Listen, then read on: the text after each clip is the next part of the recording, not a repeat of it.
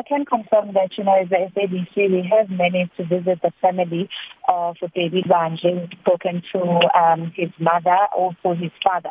According to the mother, she says that this incident occurred last Friday, um, Friday night. And she says that um, around about eight-ish, Um, at night, um, they heard um, some knocks on the door, and uh, they remained. They were looking for her nephew, and she said that at the at the beginning they didn't want to open the door, but these children said that if they don't open the door, they will obviously uh, force their entry. But they eventually opened, and they said that when they entered the house, they were looking for um, her, her nephew. Um, apparently, they were saying that you know the nephew had stolen some liquor from them, and therefore they were looking for for him. And they started searching the house, and they couldn't find him. And apparently this angered these two men, and they said that they would look for something around the house as to, uh, you know, what they can do. There's some sort of a compensation. So she says that that is when they decided to actually take the baby and her phone. And she says that what puzzles them, Sakina, is that when they took the baby, because there were two of these men, one of them took the baby and went away. And while they were still waiting, this other men uh, held them at gunpoint, and she says about thirty minutes until he received a call from this other man and said, now you can leave them. And she says that when he left the house, he locked the door, and they didn't have a phone. They tried by all means uh, to break the door open to actually try and get assistance from the neighbors. And um, it's been days, Sakina, that the two-month-old has been missing.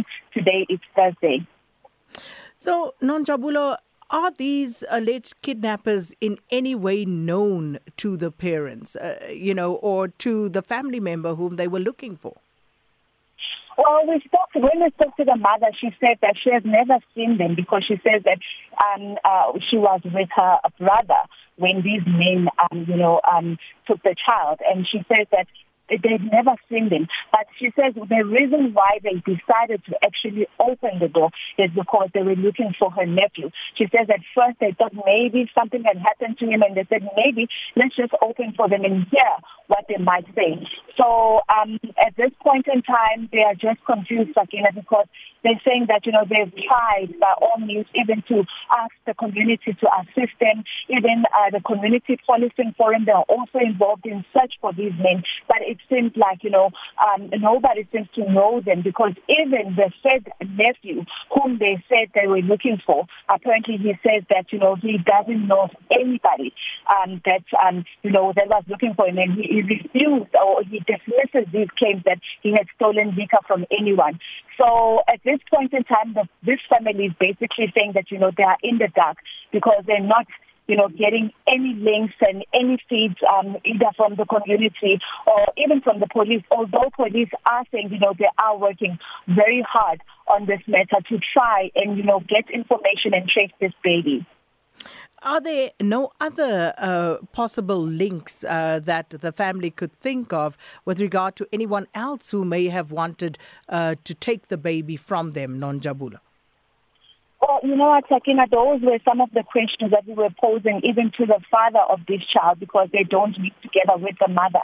And he says that, you know, when he was actually approached, or, um, you know, when they came to his house, um, the family had told him that, you know, your son is now missing. He says he didn't know what to do. And, you know, he says that even police, when they were questioning him, he says that, you know, those were some of the questions that police had, you know, as to um, has he ever had been in a rivalry with anyone or in a dispute with anyone. Even the mother says the end is the same thing, that, you know, they are not, you know, in any dispute with anyone. And they're saying that, you know, they don't know who could, you know, take the child. But the main thing here that they are pointing out, Sakina, is that they believe that, you know, all of this, it wasn't just a robbery, but it was a way to basically take the child. Because they believe that, you know, there is someone who's behind all of it, but it's just that they don't know who this person is.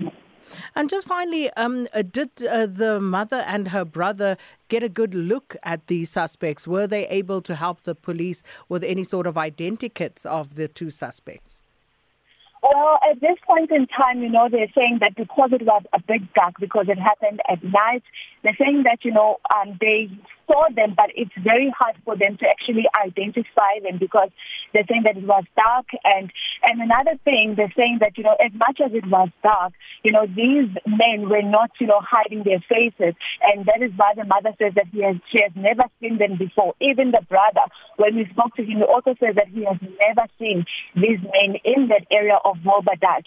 So um, I believe that police um, are actually getting all, all of that information. And they did say, Sakina, that, you know what, they were also going to be releasing a statement, that police, um, in terms of, you know, giving communities, um, you know, ways in which they can assist in trying to find this child and also trying to locate, you know, these suspects. Well, Nonjabulo, thank you so much uh, for that update. Uh, Nonjabulo um, Mtungwa Makamo is our reporter on the story.